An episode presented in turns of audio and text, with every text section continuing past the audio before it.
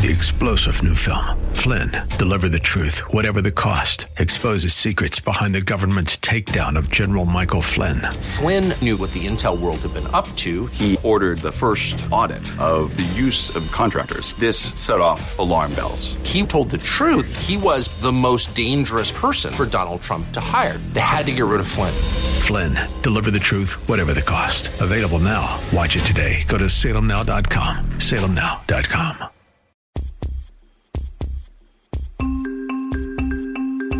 Welcome to the Heart of Innovation. 60 minutes that could save life and limb with new breakthrough ideas and innovation changing the healthcare landscape.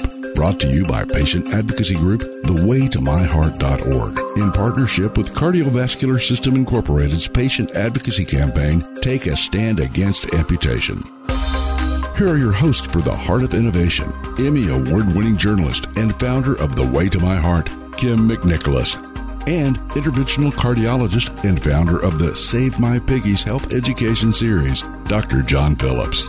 Hey everyone, welcome to the show. What do we do about chronic pain? The opioid crisis is limiting critical pain relief for patients who need it in order to protect those who are abusing it. It's a really big problem for those who just can't seem to get any relief.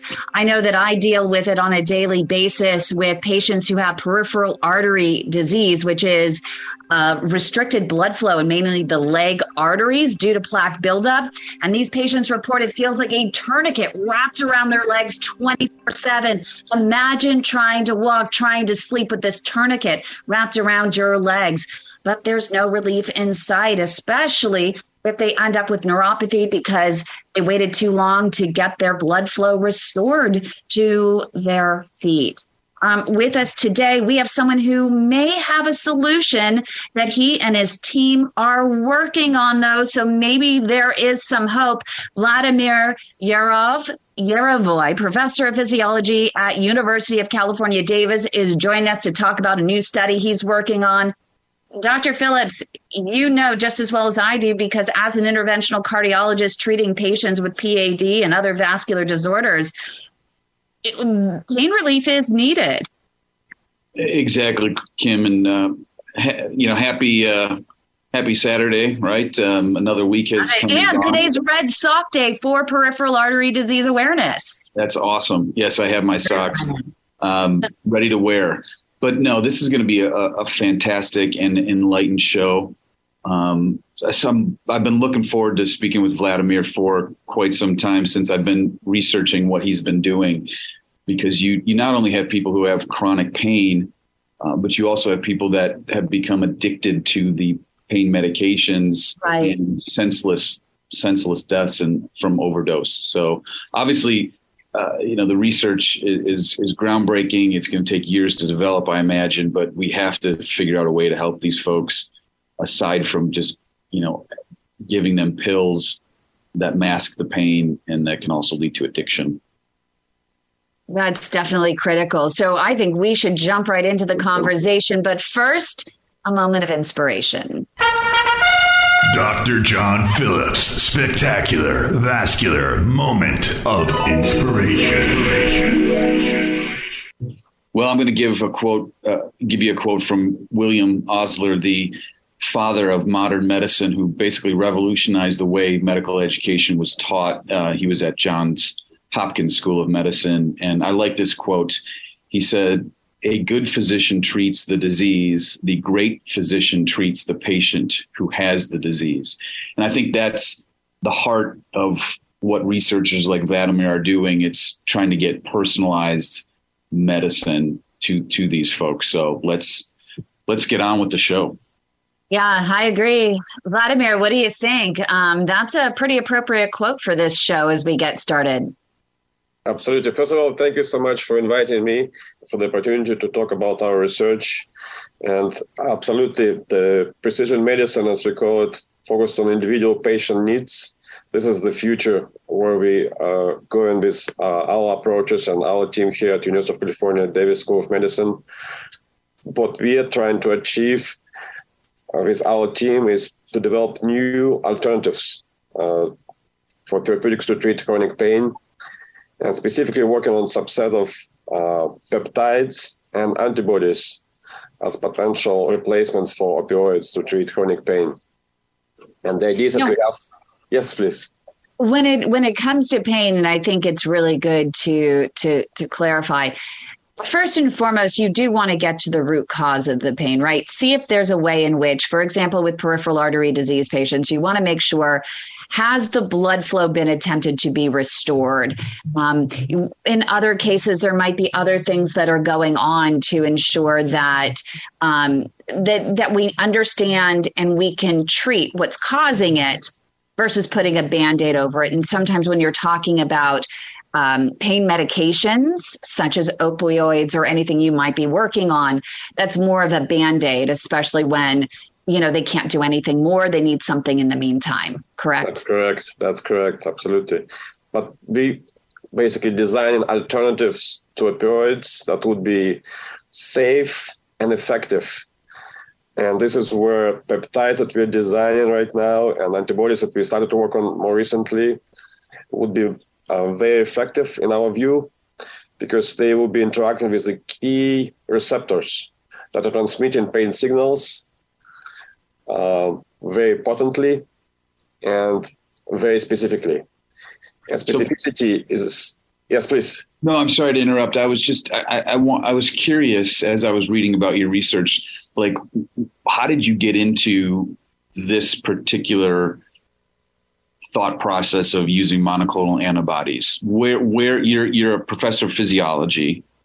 That's right. That's right. You do a lot of so do you do a lot of basic science research? And then ultimately. Yes, indeed. But uh, this is where the ideas for both antibody uh, development and also peptide design that we have came originally from my work at University of Washington in Seattle. Before I came to Davis, I spent a number of years uh, at University of Washington working on voltage-gated sodium channels, which are key transmitters of pain signals in peripheral nervous system. And so I was aware of their key role in transmitting uh, peripheral uh, pain sensation signals for many, many years. Okay. And when I moved to UC Davis, I realized that we need to undertake this challenge and develop very selective and effective uh, therapeutics to treat chronic pain. And at the time, that was about 12 years ago now, I approached uh, clinicians at UC Davis um, Pain Clinic, Dr. Koppenhaver, Dr. Fishman, and we had, you know, big discussion about how we basic science researchers can actually come up with therapeutics that would be useful for them as physicians in clinic and ultimately will help patients with chronic pain. And at the time, there was no big investment from National Institute of Health and ultimately from the government available to pursue these new ideas that we've been uh, brainstorming. However, it all changed back a few years ago when NIH created this so-called HEAL initiative, which stands for Helping to End Addiction Long Term Initiative, and invested $1 billion. That was initial investment from Congress to focus on development of new therapeutics to treat pain and also to ultimately help people with uh, addiction to opioids. Bring us back to the conversation that you were having right out of the gate when you went to the, your fellow professors and said, Hey, I have this idea. What was the response at that point? Did you feel that there was resistance or were they with open arms? A lot of times when you deal with other professors, you always get a little wall up initially with a healthy dose of skepticism. Oh, actually, they were also excited about the opportunity really? that we have at the basic science level to pursue this research that can make actual impact in the clinical practice mm-hmm. and hopefully help patients. But the key missing component was investment into this new, new, more risky research, which basically the ideas that we had were uh, very new in, in this field of uh, ion channel pharmacology and physiology. And also at the time, we didn't have very high accuracy structures that we need to perform more accurate computational design. And I'm talking about structures of actual receptors, actual proteins, which are basically ion channels specifically voltage gated sodium channels that are involved in transmission of these pain signals. So we'll come right here on the part of innovation. I'm going to have Vladimir get a little bit more layman on some of that explanation because I'm not a scientist. I don't know about you. So stay tuned. You're going to want to learn more, so stay with us.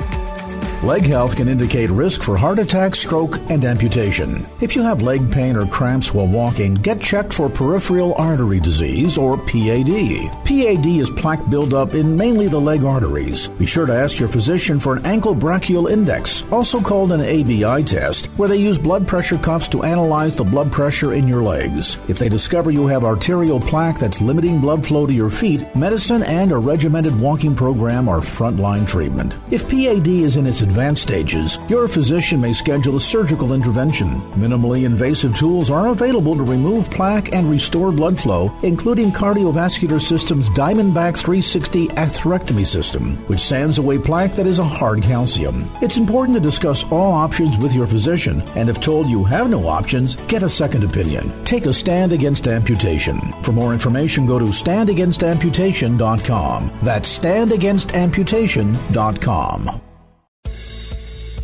Welcome back to the Heart of Innovation. For more on today's topic, go to theheartofinnovation.org. That's theheartofinnovation.org. Once again, here's Emmy Award winning journalist Kim McNicholas and interventional cardiologist Dr. John Phillips. Welcome back, everybody. We are continuing our fascinating conversation with Dr. Yaro Yarovoy, who is trying to develop very specific ways to treat pain in folks that have chronic pain that is not a, a, a pill form. And during the break, we were just kind of talking about what the inspiration was. And, and I said, as a clinician, all advances in medicine start with basic science. Folks smarter than me developing, whether it's a new piece of technology um, or a pill, or in this case, these antibodies. And so, Vladimir, continue your story yeah, you you got inspired by meeting with fellow clinicians who treat folks with chronic pain. You've got so now you've got this idea. All right, how do you how do you get it across the finish line? Yes, absolutely. Because ultimately there have been multiple sources of inspiration for this research and for our original idea. Um, some of my family members, uh, close and distant, uh, suffer from chronic pain. Some of my close friends, uh, also some of my colleagues, uh, in the scientific community and beyond. And so this is where I have, you know, personal, basically, inspiration from all these people uh, to try to make impact in their life in the future. And also, when I visited clinic here at UC Davis Pain Clinic, uh, they allowed me to shuttle patients. And basically, I've seen how they do procedures, how they talk to patients. And I remember one of the moments when a patient walked in in their office and he told one of the physicians, I just want my life back. Yeah.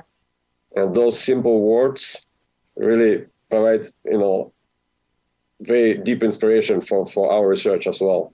Because so you're sitting there, you know, 12 years ago, and you had this idea, you talked to your colleagues, and you didn't have the funding available at the time that you needed in order to make this happen.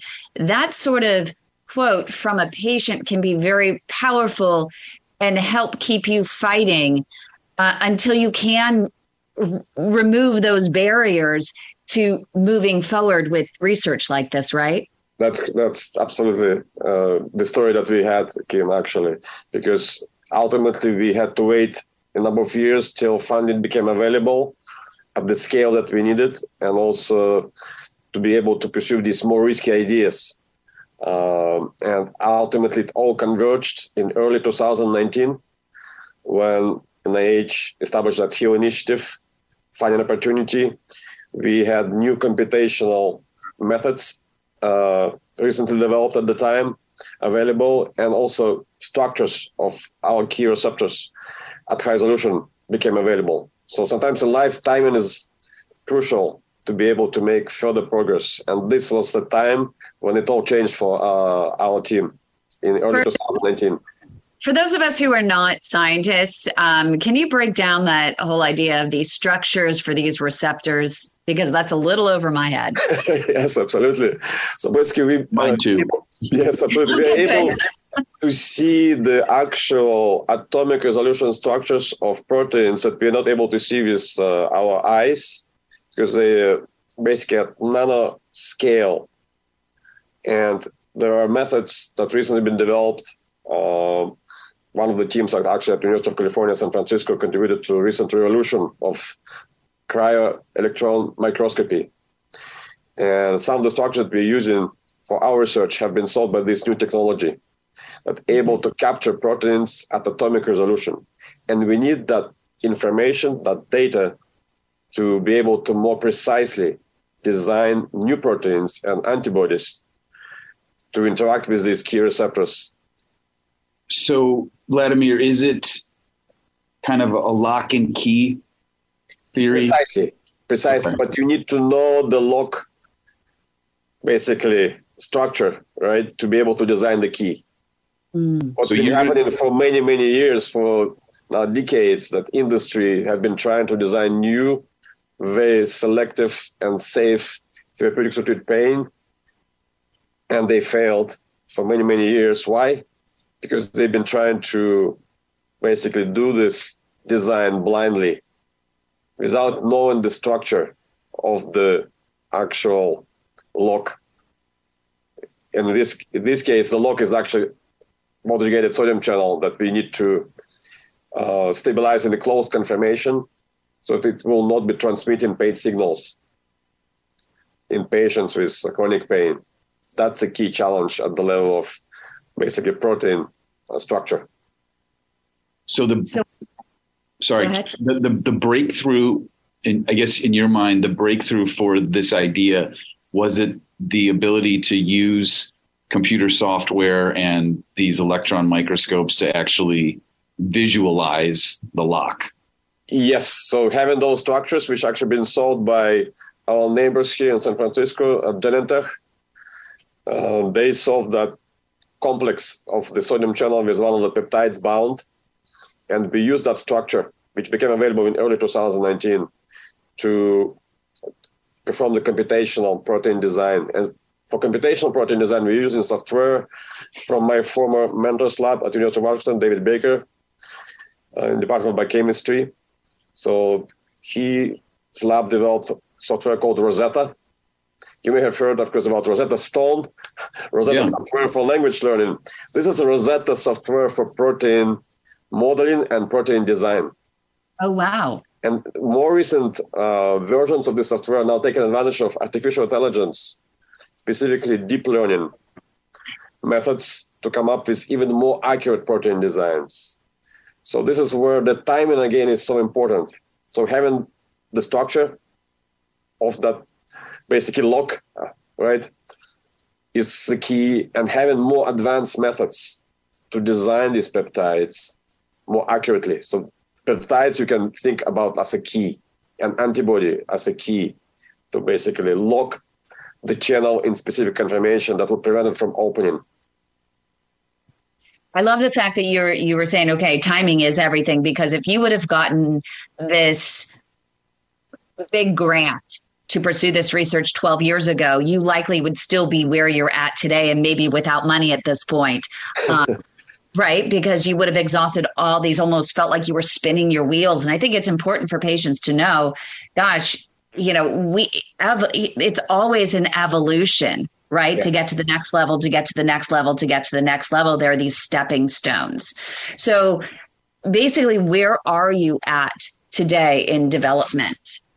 Yes, so basically, we recently actually reported on our progress in the publication in the eLife journal and in this publication, we uh, summarized our progress to date on peptide design part of the project, where we've been able to come up with more selective and still very important peptides interacting with the key sodium channel involved in transmission of pain signals. And we made it much more selective than any other available peptides uh, basically created by both academia and industry to date. However, there's still room for improvement we still see opportunity that we can make it even more selective. And why selectivity is such an important consideration? Ultimately, it's related for patient uh, safety. That means we want to minimize potential side effects of these peptide-based therapeutics in the future. And so we need to improve the selectivity even further. And we know That's a- That's a really interesting point, and I want to follow up with that after the break. We're going to jump off for a moment here on the Heart of Innovation. We're going to get back to Vladimir because I am curious. I think that that's a big point to make when you're developing a medicine. How do you reduce the side effects? So we're going to have him explain that coming up next. So stay with us. Three years ago, my symptoms started with leg pain and leg cramps while walking. Me too, with a tightness in my calves. Well, do you know, my doctor thought that my leg cramps were a side effect of the statin he prescribed me. Well, my doctor just brushed them off as another symptom of old age. Mine thought the pain was radiating from my spine. My doctor blamed my neuropathy on diabetes until I got a wound on my foot that just wouldn't heal. Yeah, it turns out we all have peripheral artery disease, also known as PAD. It's plaque buildup mainly in the leg arteries causing poor circulation. For me, the diagnosis came too late and I lost my leg, but that does not have to happen to you. No, it does not, because there are treatment options available if you're diagnosed early enough. PAD, peripheral artery disease. If you've been experiencing leg pain, leg cramps, or neuropathy when walking, and your doctor isn't hearing you, we are. We are the Way to My Heart, the largest support network for peripheral artery disease patients, and we want to help you get back on your feet again.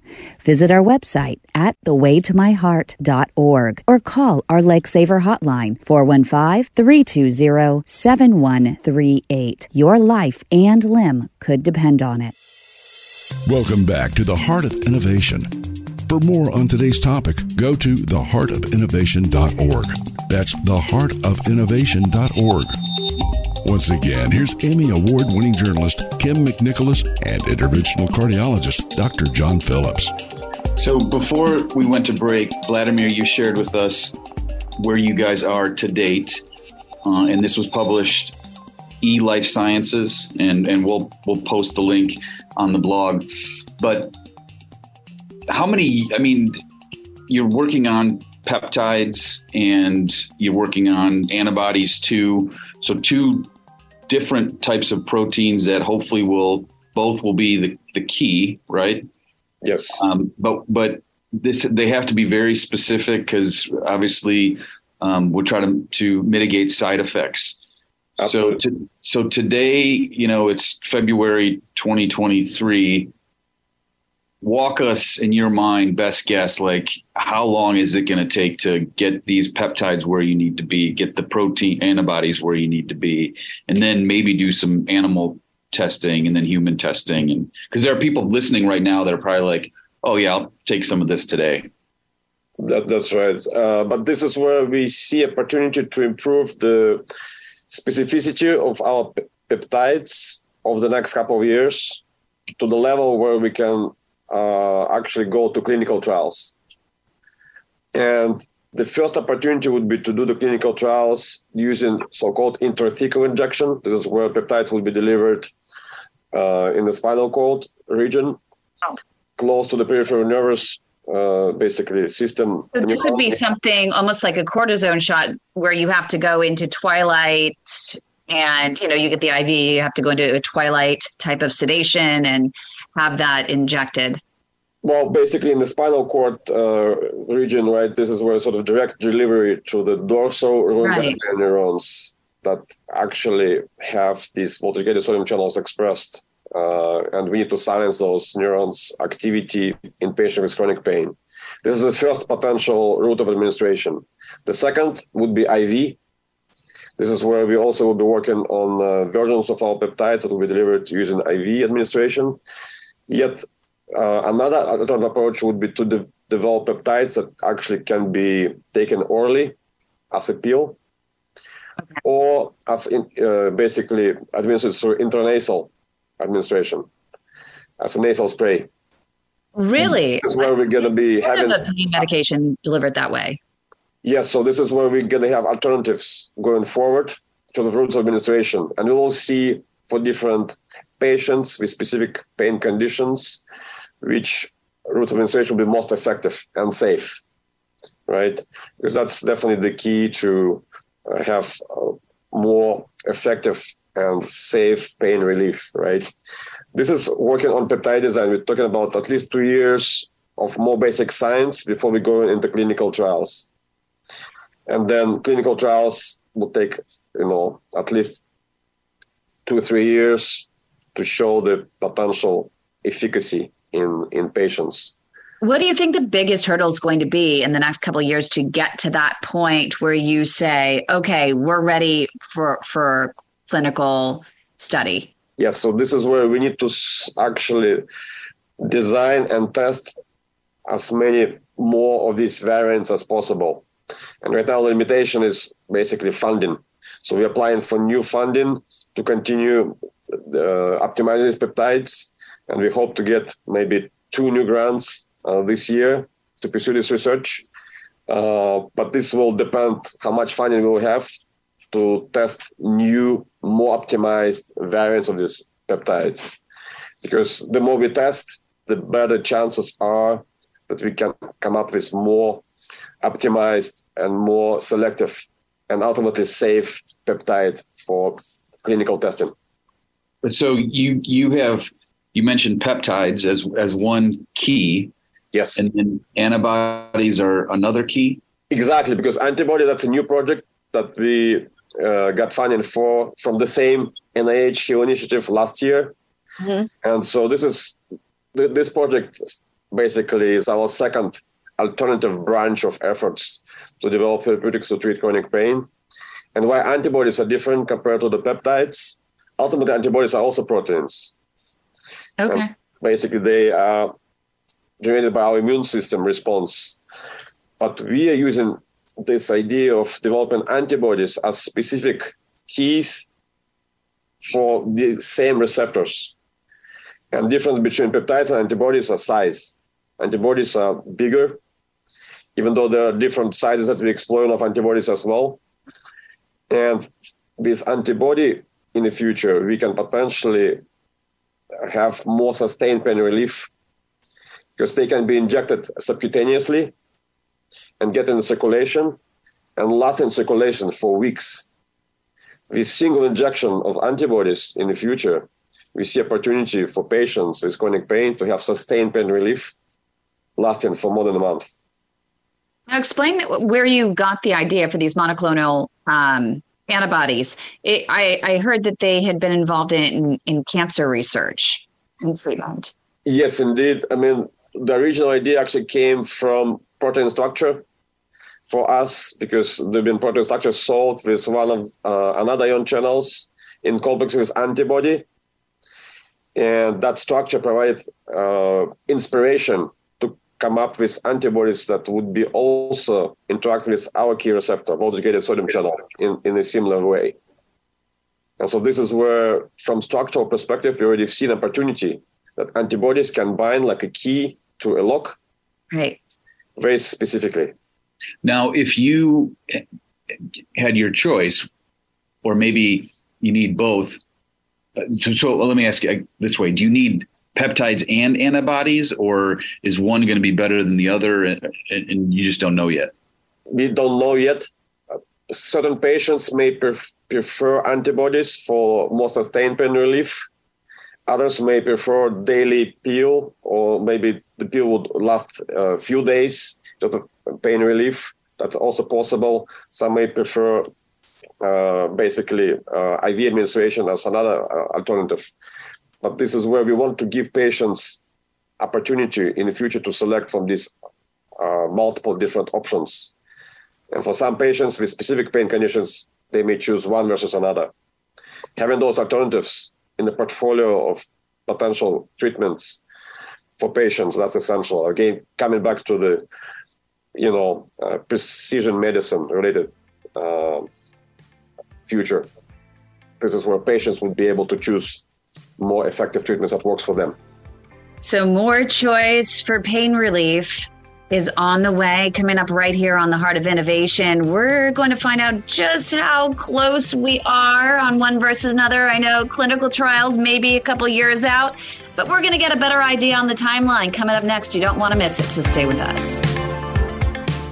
If you have blocked arteries and mainly the leg arteries, known as peripheral artery disease, you will breathe much easier if you stop smoking. I'll tell you why. Hi, I'm Kim McNicholas, CEO of thewaytomyheart.org, with this week's medical notepad brought to you by Cardiovascular System Incorporated's patient advocacy campaign, Take a Stand Against Amputation, and The Way to My Heart. Did you know there are thousands of harmful chemicals in each cigarette that enter into your bloodstream with every puff? Your heart pumps blood into the lungs to gather oxygen, which is then distributed throughout your body. One such chemical is carbon monoxide. When carbon monoxide is present in the bloodstream, it binds to hemoglobin preferentially over oxygen. As a result, oxygen cannot bind to the hemoglobin in the red blood cells, so very little oxygen is transported throughout the body. A pack a day smoker can have a 3% to 6% carbon monoxide level in the blood. Smoking two packs a day, the level may be 6% to 10%. In a three pack a day smoker, carbon monoxide levels may reach 20%. Normally, someone has zero carbon monoxide in the bloodstream. Lack of oxygen in cells forces the heart to work so much harder to distribute oxygen around the body.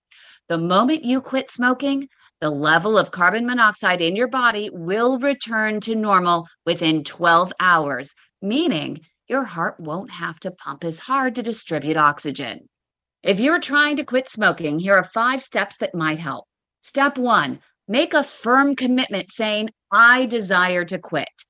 Step two, identify the triggers which cause you to reach for another, which will help you to decide whether stopping cold turkey, using a patch, reading a book about how to quit smoking, joining a support group, hiring an addiction counselor, or watching a webinar will be effective for you. Step three, find something to do with your fingers or your hands, such as a rubber band or pen to twirl, or have a bag of a portioned mix of nuts, dried wasabi peas, even sunflower seeds handy. Step four, just don't kick yourself for lighting up. That's a bad thing. That negative reaction can cause you more stress and anxiety, leading to even more puffs. Instead, remind yourself that it's okay to be where you are in this journey and that you maintain your commitment to quitting. Remember, I desire to quit. Keep that in mind at all times. Step five, surround yourself with friends who will support you, not shame you. Stress, again, is one of the leading triggers to light up.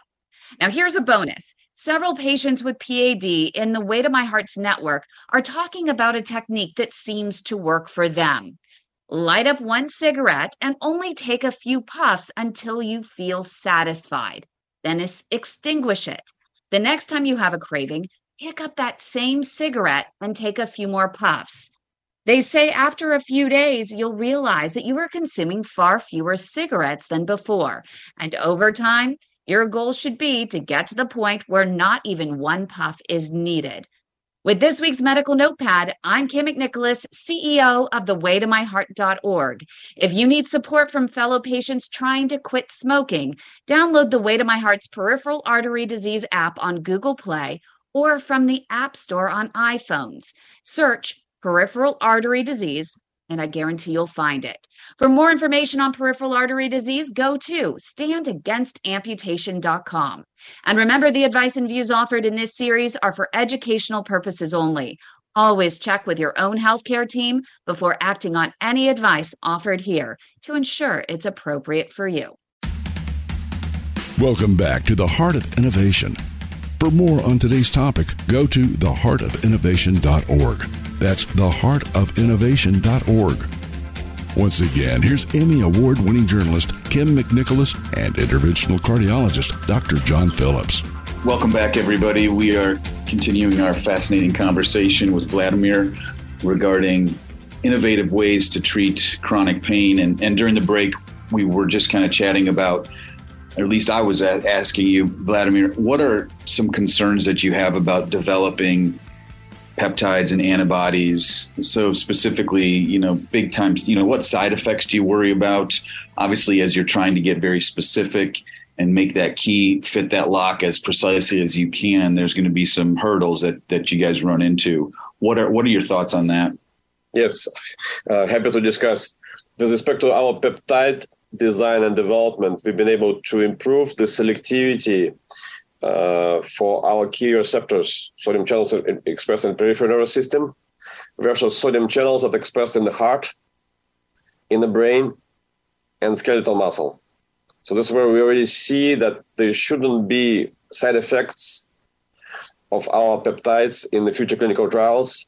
Wow. They not affect the activity of sodium channels in the brain, heart, and skeletal muscle.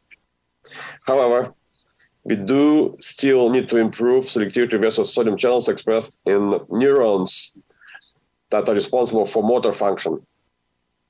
So peptides that we developed. They have limited selectivity versus sodium channels expressed in motor neurons. But clearly, we already see that we need to improve the selectivity even further so that we are not affecting the motor function of uh, patients in the future.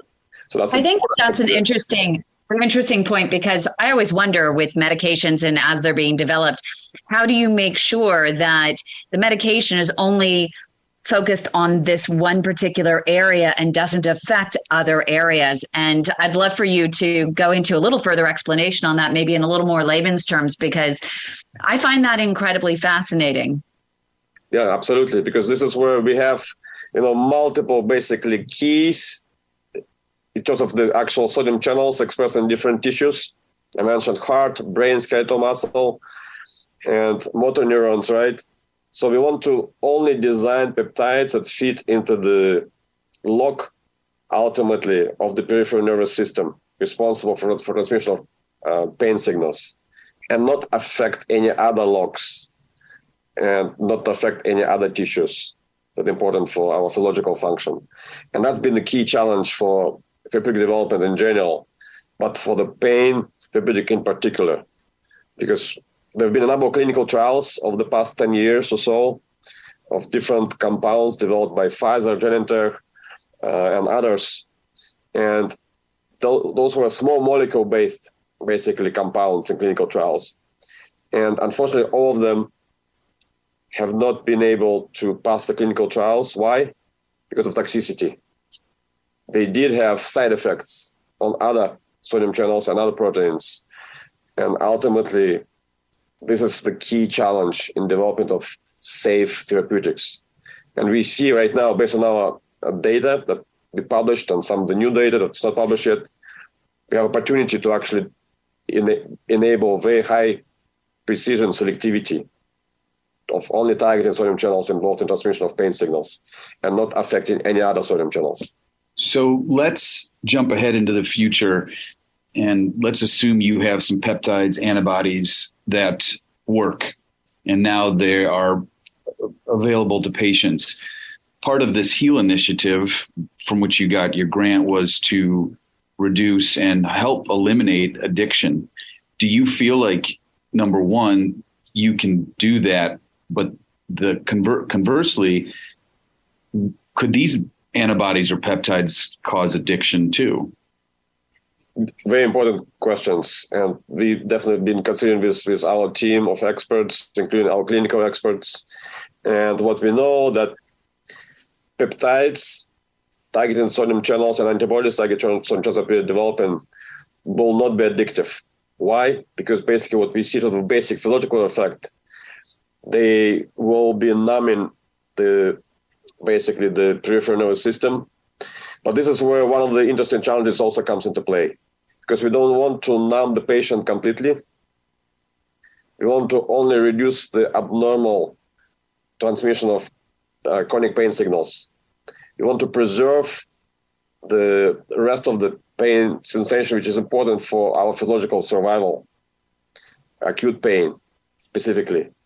And so this is where peptides and antibodies that we will be developing will be administered in doses that would fine tune the pain uh, basically uh, sensation to the level it only will be transmitting acute pain signals, but not chronic pain signals. That's where we're going. You can imagine like thermostat. Yeah, no, that's exactly what I temperature right. range, Yeah. For each patient, this again coming back to precision medicine. This is the future that we envision it will be possible to be able to suppress pain signals to the degree that would be comfortable for each individual patient, but not the numb patient completely. And we don't see any addictive potential as well, because basic effect of these uh, sodium channel blockers is similar to lidocaine, which Oh, people okay. Yeah. use like lidocaine patch, for example, right? It's a numbing effect, like local anesthetic, basically. Or people who go to the dentist office, right? Similar. You have numbing for a few hours, but you don't have any addiction to it. You don't necessarily get numbed again. And at the physiological level, this is the actual response that we are expecting. To Now- be all addictive. I think there's a fine line when it comes to that word addiction because if you're not solving the problem itself, and if this is still considered a band aid, and this band aid only sticks for a certain amount of time, then there's going to be a repeat dosage. Is that not considered addiction or Basically, just consistent treatment? That, that's an important question, Kim, absolutely. Because it's just of uh, addiction of patients to opioids, what happens, opioids are very effective in suppressing um, pain signals, right? But they also affect our brain function. Um, They created this cycle of addiction because there's a ple- ple- pleasure, basically, sensation and feedback in our brain gotcha. that they also provide. and you ul- and then you're ultimately needing higher and higher doses and then the pills are too expensive so they they move to black tar heroin i mean like that's the thing you don't want to have happen Yes. you're going to give measured doses that last a finite amount of time that they're going to need more of until their pain gets resolved but it won't require higher doses right or need they don't have that need or that, that itch to scratch so to speak Precisely, precisely, because I was mentioning the already known, you know, potential not to have side effects on the brain of our lead peptides. This is one of the key, you know, observations we already have. There should not be effect on the brain function, in addition to heart and skeletal muscle that I also mentioned.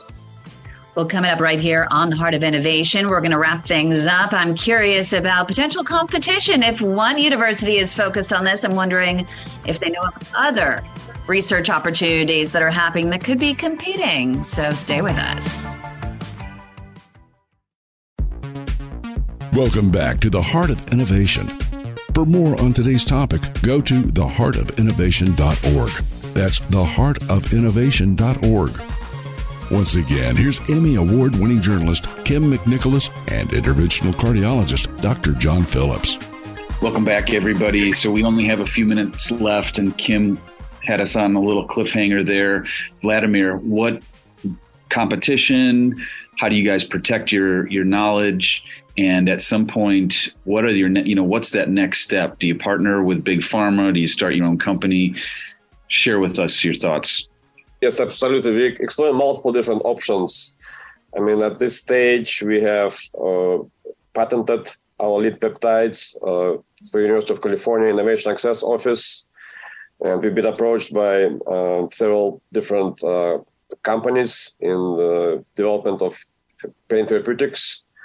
And so we're considering starting a company um, and also partnering with big pharma because ultimately to get to the clinical trials, this is one definitely important challenge, but then to actually fund the clinical trials, that's another important challenge because each clinical trial costs money and it needs to be definitely considered uh, just of getting the funding uh, from NIH. That's one potential opportunity, but also from industry. That's another opportunity. And right, and then you have to balance the time between spending your time fundraising versus actually in the lab. And at that point, that's where it benefits you to start a company, find a CEO if it's not one of you, um, and that person becomes the chief fundraiser, goes out with your Series A, B, C, D, gets those clinical trials going, and then at some point, big pharma goes, "Oh my gosh." This is this is going to really happen, and then you look for that exit strategy into a, a larger firm. That's that's right. That's right. Because this is where we see again opportunity to uh, ultimately develop even better peptides and antibodies, right? That we have right now over the next few years, but the key would be to bring them to clinical trial with definitely more funding from both uh, NIH and uh, industry. So, so, this isn't something that's going to happen anytime soon. So anyone who's in pain today, I hate to say it, it, it it's little, not even a glimmer of, of hope for any relief in the short term. What's the realistic timeline of bringing something like this to market? Well, basically, we're looking at uh, at least you know a couple years uh, of preclinical development and then at least several years of clinical trials. So at least five years, roughly time frame um, to to be you know in clinic. So Vladimir, we've got maybe a little over a minute left.